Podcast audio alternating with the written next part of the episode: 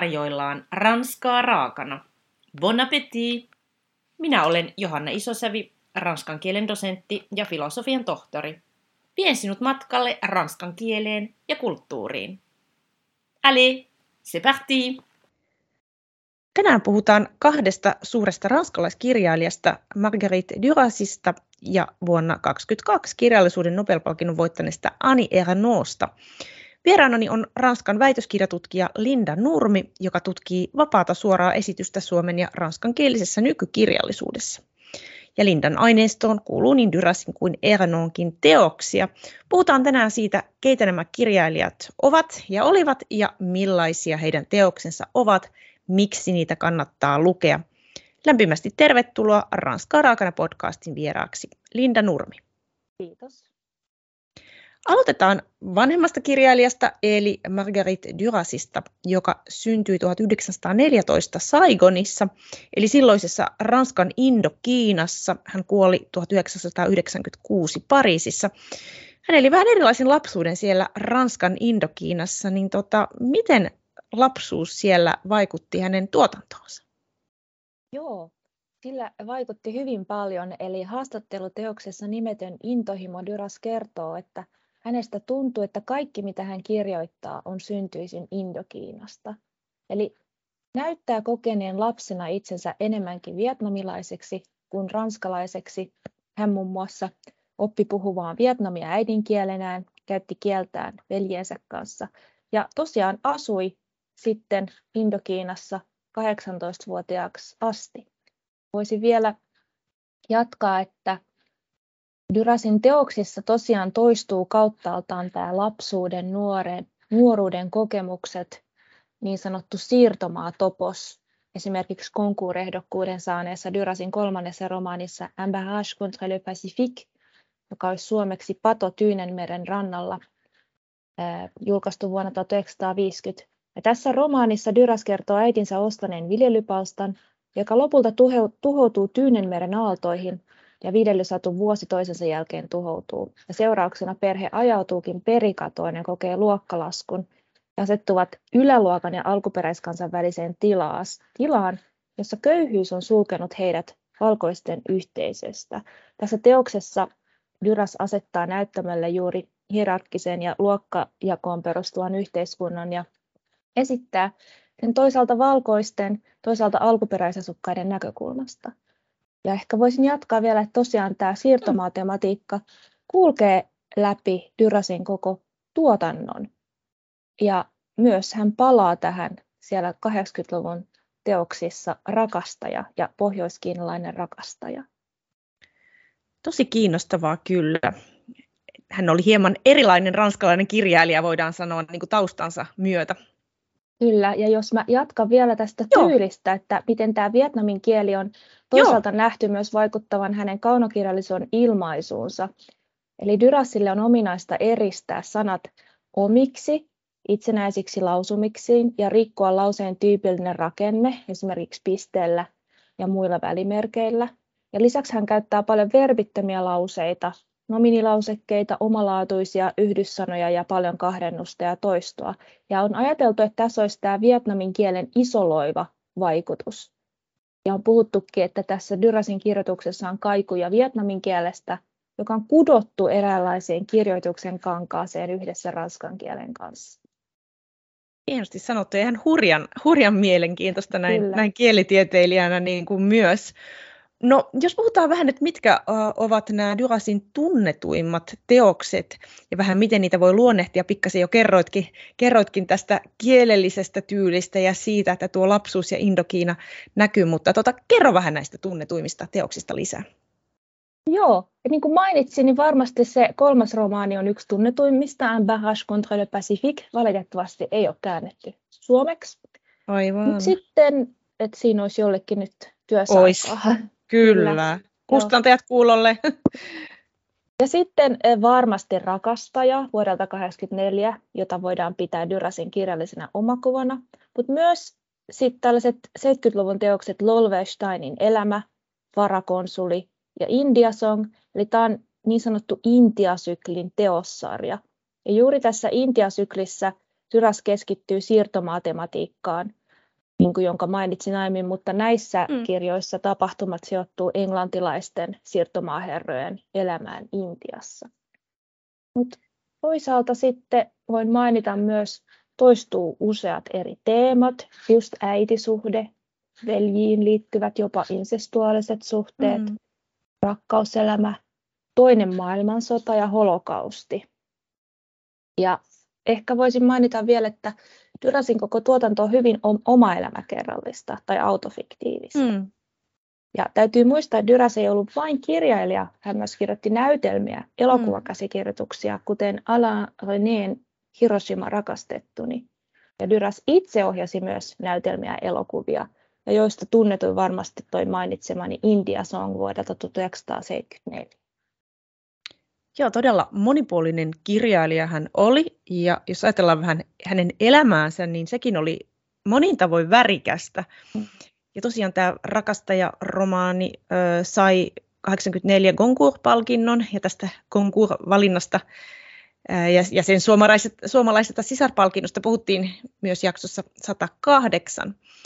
Ja tota, tästä rakastajastahan tehtiin elokuva, mutta Duras itse ei pitänyt elokuvasta lainkaan. Hän julkaisi vuonna 1991 romaanista toisinnon nimeltä Pohjoiskiinalainen rakastaja, jonka myös tässä mainitsit. Onhan tämä niin kuin aikamoinen juttu, josta täytyy vähän selvittää lisää. Niin tota, miksi Duras suivantui niin paljon tästä leffasta, että romaanista piti kirjoittaa toisinto ja miten tämä toisinto eroaa ensimmäisestä rakastajaromaanista? Joo, juuri näin kävi, että Dyras tosiaan alkoi työstää sitä rakastajan elokuvakäsikirjoitusta tuottaja Claude Berin ja elokuvaohjaaja Jean-Jacques Anon kanssa, mutta heille tuli sitten erimielisyyksiä. Dyras on aika vahva persona kieltämättä ollut. Mm. Ja sitten kävi e, aika surullisesti, eli vuosina 1800, anteeksi, 1988-89 Dyras sairastui, vaipui koomaan todennäköisesti Oho. alkoholismin vuoksi. Hän oli, hänellä oli, kärsi siis alkoholismista mm. ja oli paljon tällaisia terveysongelmia. Ja sillä aikaa tietysti tämä elokuvahanke sitten edistyi ilman häntä. No, tota, joo. No tosiaan niin kuin sanoit, pohjoiskiinalainen rakastaja on Dyrasin oma tällainen elokuvakäsikirjoitus ja vastareaktio tähän Jean-Jacques Anon elokuvaversioon. Eli Dyras syyttää Anota voyerismista ja sanoo hänen sterilisoivan tarinan, jonka mä kyllä voin täysin allekirjoittaa. Mm. Itse en ole kyllä tämän elokuvan suurin fani, mm. todellakaan. Ja sitten juuri tässä pohjoiskinlaisessa rakastajassa oikeastaan Dyras palaa kirjallisessa tuotannossaan viimeisen kerran sinne Mekon, Mekonjoen lautalle rikkaaseen kiinalaiseen rakastajaan, kirjalaisnaiseen Anne-Marie Stretteri. Täällä on tällaisia teemoja, jotka on toistunut koko hänen teoksissaan, niin hän palaa niihin. Mm. Ja kuten sanoin, niin se on tavallaan elokuvakäsikirjoitus, mutta se on myös romaani. Eli vähän sellainen niin kuin hybriditeos, jossa on tosi paljon näitä intertekstuaalisia viitteitä Dyrasin aiempaan tuotantoon. Mutta tuntuu, että vielä tässä teoksessa ehkä Dyras päätyy kuvaamaan enemmän myös veljensä välistä suhdetta, joita hän vertaa niin kuin veljien raamatun Kain ja Abel tarinaan. Ja sitten toisaalta äitisuhdetta. Hän, hän, hänellä oli hyvin raskasta se, että koki äitinsä niin kuin suosivan sitä esikoispoikaa, joka oli mm. myös rikollinen ja mm ties mitä, niin se on myös aiheuttanut aika paljon traumoja sitten sille. Onko sinulla muuten tietoa siitä, että miten tämä, tämä romanin toisinto, tämä pohjoiskiinalainen rakastaja, niin otettiin vastaan verrattuna siihen ensimmäiseen? No, mä en valitettavasti osaa sanoa sitä. Joo. Tämä Joo. ei tietenkään saavuttanut samanlaista suosiota, niin. mutta tämä on myös tämä on hyvin käännetty teos. Aivan. Toisaalta se on aika normaalia, kun saa ison palkinnon, niin sen jälkeen mm. kirjallisuutta aletaan kääntää niin. myös muille kielille. Kyllä, kyllä. No tosiaan, niin kuin sanoit, Durasin elämä on helppoa, hän kärsi alkoholismista, masennuksesta, ja tota, 81-vuotiaaksi asti hän kuitenkin eli näistä vaikeuksista huolimatta, ja viimeiset vuotensa hän eli 36 vuotta nuoremman Jan Andrean kanssa. Oli aika erikoinen suhde. Duras muun muassa halusi, että, että, että mies vaihtaa nimensä, eikä mies saanut koskaan kutsua Durasia etunimellä eikä sinutella tätä. Tämäkin oli huippu mielenkiintoista puhuttelututkijalle. Mm. Kuulostaa vähän jonkinlaiselta valtasuhteelta, mutta tota, mikä, mikä oli tämä Jan Andrean uh, vaikutus? Et, et vaikuttiko hän esimerkiksi Durasin kirjoittamiseen jollakin tavalla? No mä luulen, että vaikutti, mutta e, eri toten siihen kirjoittamien, kirjo, kirjojen teemoihin voidaan sanoa. Eli tässä on myös hyvin mielenkiintoista, että kyseessä on siis nuori homoseksuaalimies ja hänen siis oikein nimensä Jan Lemay, joka, jonka kanssa Dyras oli ollut kirjeenvaihdossa monta vuotta ennen kuin he tapasivat sitten vihdoin kesällä 1980, kun Duras, Dyras kutsui hänet vieraakseen. Tästä on myös samaniminen teos. Mm. Ja tosiaan 1980-luvun tuotantoa on usein kutsuttu atlanttilaiseksi sykliksi, koska kirjojen tapahtumat on yleensä Atlantin rannikolla, Normandiassa, mutta se voisi olla myös nimeltään Jan Andrea-sykli, mm. koska Jan näyttelee useissa Dyrasin elokuvissa, esimerkiksi tänne Agatha-elokuva ja Le Atlantique, eli Pohjois-Atlantin mies, ja hänen ja Dyrasin tämän hyvin omalaatuinen rakkaustarina on keskiössä teksteissä kuolemantauti ja siniset silmät, musta tukka. Ja loppuaikoina, kun Dyras ei enää itse kyennyt kirjoittamaan, niin itse asiassa Jan kirjoitti puhtaaksi Dyrasin sanelemat tekstit, kuten viimeisen teoksen Ei muuta. Aivan. Joo, tosi, tosi jännittävää kyllä. Jännä elämä, paljon hienoja teoksia. Mutta siirrytään seuraavaksi puhumaan Nobel-palkittuun Ani Ernauhon, joka on tietysti kovin, kovin ajankohtainen tämän palkinnon takia. Ja Ernohan syntyi vuonna 1940, on edelleen elossa, 82-vuotias.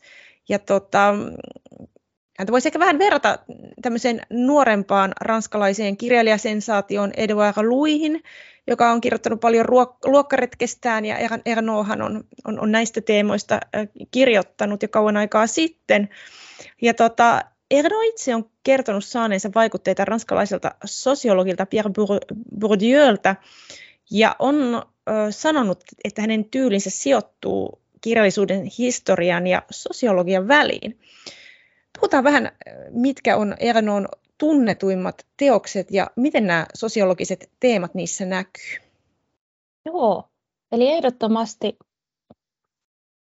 varmaan tunnetuin on juuri tämä Les Années, mm-hmm.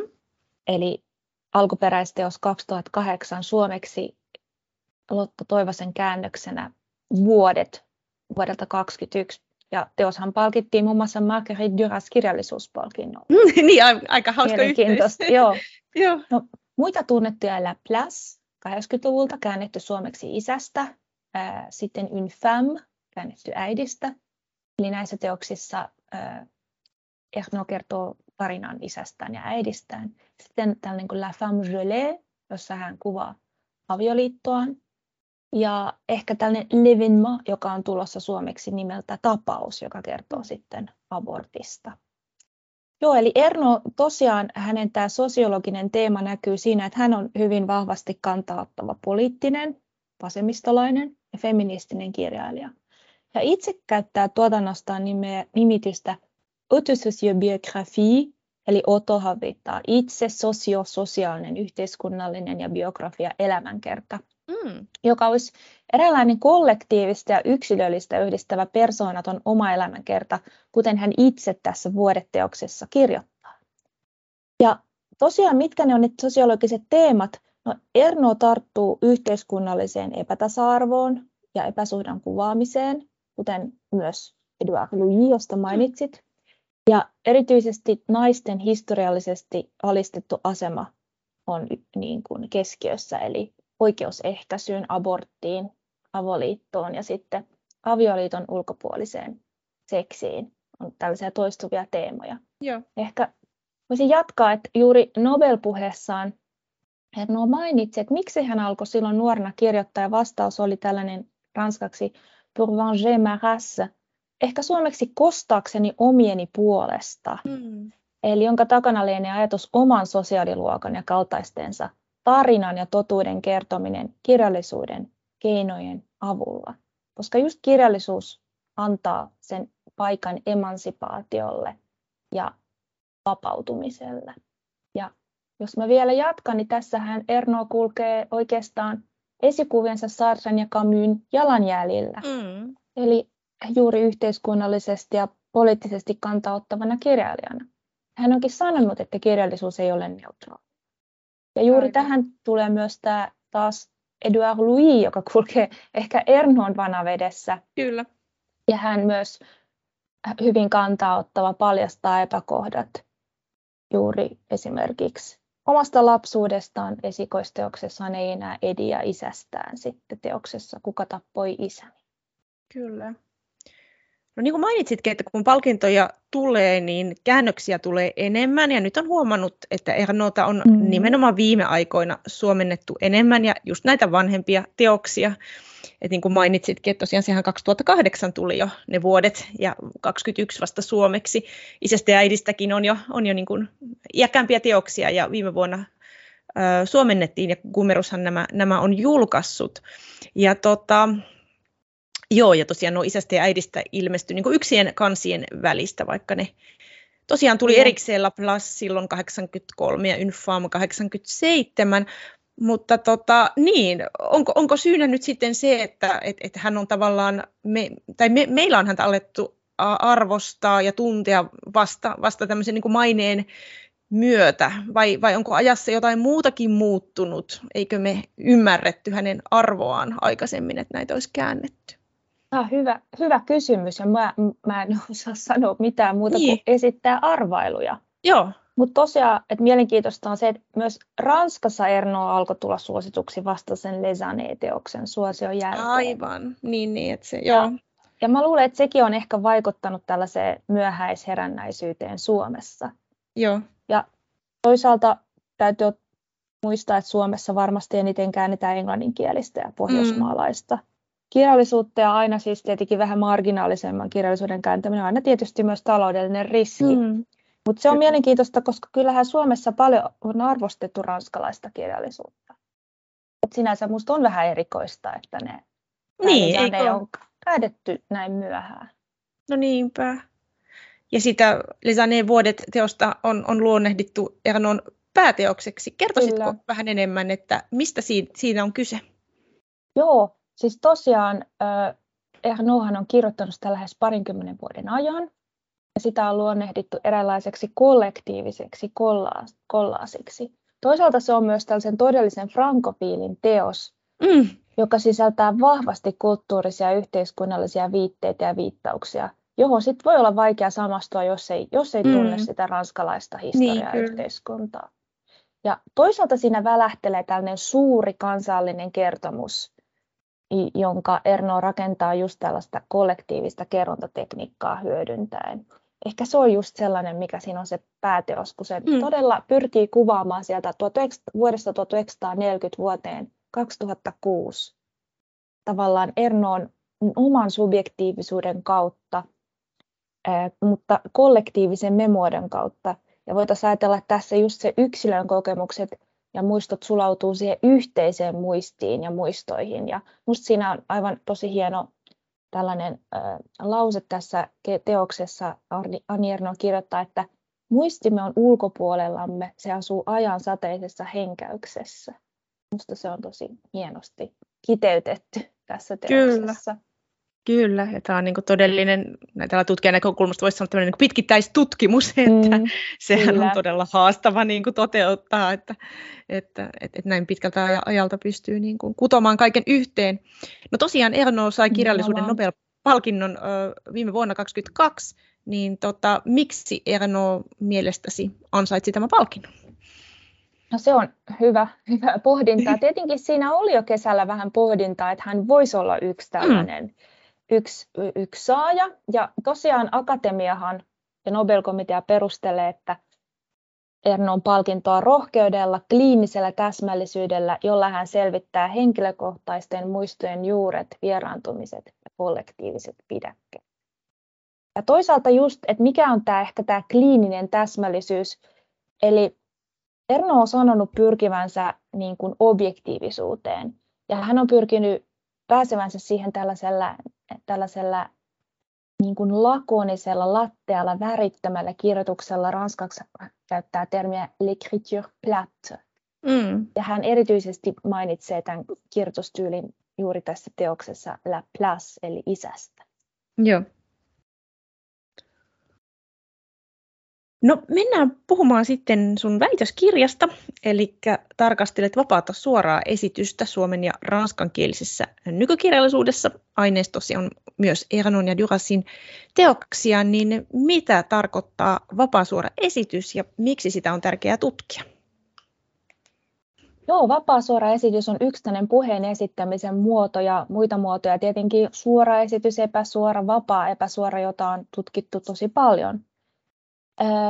Vapaa suora esitys on muoto, jota käytetään tosi paljon nykykirjallisuudessa puheen ja dialogin esittämiseen. Voisi ajatella, että se vahvistaa illuusiota puhetilanteesta, häivyttämällä sen kertojan äänen kokonaan ja antamalla tilaa niille henkilöhahmoille. Jos ajatellaan ihan kieliopillisesti, niin vapaa-suora esitys tarkoittaa suoraa sitaattia, eli lainausta mm. ilman johtoilmausta, esimerkiksi hän sanoi.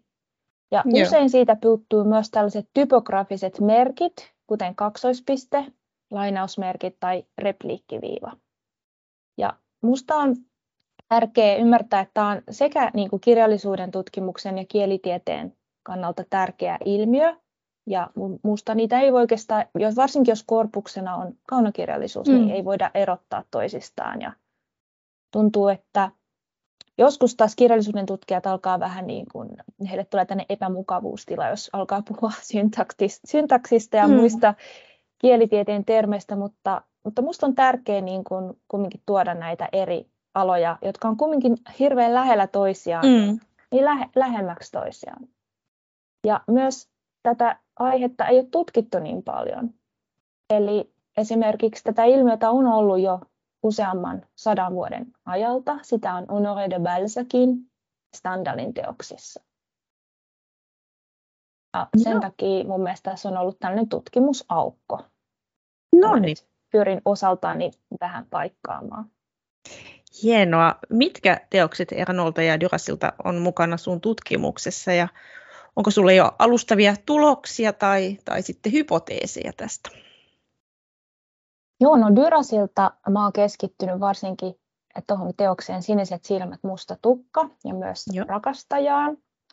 Ja tota, Margaret Dyrasilla tämä vapaa suora esitys tuo niin kuin dialogit hyvin eläviksi. Ja Dyrasin kirjoituksessa korostuu nimenomaan puheen merkitys, rytmi ja mulla onkin tämmöinen hypoteesi, että Dyras tämän tekniikan avulla pyrkii jotenkin ruumistaa, ruumiillistamaan tämän kirjoituksen ääneksi ja mm. puheeksi. Mm. Ernolla mä oon katsonut tätä ilmiötä just tässä vuodeteoksessa. Ja siinä mun hypoteesi on, että hän käyttää just tätä vapaata suoraa esitystä kuvaamaan eräänlaista kollektiivista tai sosiaalista puhetta. Ja me ei välttämättä tiedetä, kuka se puhuja on. Se voi olla mm. minä, sinä tai kaikki. Kuka tahansa. Joo, tosi kiinnostavaa. Mutta sinullahan on myös suomenkielisiä romaaneja tutkimuksessa, tällainen vertailukorpus ainakin Raija Siekkisen teoksia, niin miksi halusit verrata suomenkielisiä teoksia ranskankielisiin tästä vapaa suoran esityksen osalta ja eroaako suomenkielinen vapaa suora esitys paljon ranskankielisestä? Joo, hyvä kysymys. Mulla on myös opintotaustaa suomen kielestä, eli oleellisesti myös tämä ilmiö kiinnostaa mua. Joo. Suomalaisessa kirjallisuudessa Raija Siekkinen muutenkin erittäin hieno kirjailija, suomalainen novellitaituri, jota ei ole paljon tutkittu. Mm. Ja hänellä tosiaan on tätä tekniikkaa ihan siellä novelleissa, jossa joissakin se on myös sellaisena eräänlaisena kollektiivisena puheena, että ei, me ei tiedetä oikeastaan, että kuka, mm. kuka on se puhuja, mutta me tiedetään, että siinä on sanottu jotain. Ja, ja sitten toisaalta hänen romaanissaan se tapahtui täällä on sitten taas sellaista vähän Dyrasin tyylistä sinne dialogeihin. Dialogit muodostetaan esimerkiksi vapaan epäsuoran ja vapaan suoran esityksen avulla. Eli on paljon samankaltaisuutta, mutta tätähän mm-hmm. mä just tässä pyrin niin. selittämään. Niin. Kyllä. Joo. Joo. Joo, musta tuntuu, että Sekkinen on ollut nyt esille ihan siis viime aikoina, oliko hänen jotenkin Kyllä. syntymäpäivänsä, oli. Niin, tai jotenkin, että hän olisi täyttänyt. Joo, lau- viime lauantaina hän olisi täyttänyt 70 vuotta, mutta valitettavasti Aivan. traagisesti lähes parikymmentä vuotta sitten. Kyllä, kyllä. Joo, tätä, tätä tallennusta tehdään tosiaan helmikuussa, niin tota, joo, näihin aikoihin se osu. Uh, no hei, mitkä on sun omat suosikkiteoksesi Dyrasin ja Ernon tuotannosta ja miksi juuri nämä teokset? No varmaan Dyrasilla on Siniset silmät, musta tukka, joka on tällainen transgeneerinen tai intergeneerinen teatterikäsikirjoitusta ja proosatekstiä yhdistelevä romaani. Mä tykkään tällaisista, että hyödynnetään useita tekstilajeja. Hmm. Ja sitten tykkään kovasti Dyrasin päiväkirja, päiväkirjateksteistä, erityisesti toisen maailmansodan ajalta. Ja sitten kirjoittamiseen liittyvä teos Kirjoitan. Ja sitten ihana on myös tämä Dyrasin viimeinen haikurunoja muistuttava aforistimainen pohdintateos, joka on nimeltään Ei muuta. Mutta ranskaksi on käännetty se tu, eli siinä kaikki, musta se on, olisi kivempi. Niin, joo, kyllä. Joo, ja no Ernolta varmasti vuodet. Ernolla on paljon hienoja teoksia, mutta jotenkin tämä vuodet on niin jotenkin mahtavasti kudottu yhteen. Se, itse pidän paljon historiasta ja niin se, jotenkin se historia ja se kokemus tulee siinä hyvin ilmi. Ja toisaalta minusta siinä on hyvin poettista kieltä, jolla on sellainen affektiivinen vaikutus lukijaan. Joo, mäkin luin, luin hiljattain vuodet Lotta, Lotta Toivosen hienona äh, suomennoksena ja tota, myös luin, luin hiljattain tämän kirjoitan, mikä se nyt oli, oli ranskaksi tämä Durasin just kirjoittamisesta. Écrire, joo. Joo, écrire kiinnostaa tosi paljon nämä kirjoittamista käsittelevät teokset, niin tota, joo, se oli kyllä tosi hieno kanssa. Kyllä. Um, niin, tässä ollaan nyt käsitelty teoksia, ehkä kun, kun kuuntelijat, jos ei ole vielä lukenut, niin tota, kiinnostuu, että mitä, mitä voisi vois lukea, mutta että, mitä sä sanoisit, että miksi suomalaisen nykylukijan kannattaa lukea Dyrasian, Dyrasia ja Ernoota? Joo, yksi on tosi, niin kuin säkin mainitsit, että jos on kiinnostunut kirjoittamisesta, mm. niin heillä on tosi paljon tällaisia metatekstejä just siitä, niin kuin mainitsit. Ja sitten Joo. ehdottomasti kaksi varmaa tärkeintä naiskirjailija ranskalaisen mm. kirjallisuuden kaanonissa. Joo. Ja tietysti molemmat niitä kantaa ottavia yhteiskunnallisia kirjailijoita, tällaisia unicrimin engagé. Mm-hmm. Dyrasissa, Dyrasille erityisesti tärkeä teema oli tietysti keskitysleirit, holokaustin kauhut ja mm. Ernolla tietysti tämä naisten asema. Joo. Niin nämä on minusta pelkästään, pelkästään sellaisia syitä, syitä lukea näitä teoksia. Ehdottomasti. Toivottavasti mahdollisimman moni, moni, moni tarttuu näihin upeisiin kirjailijoiden heidän teoksiinsa.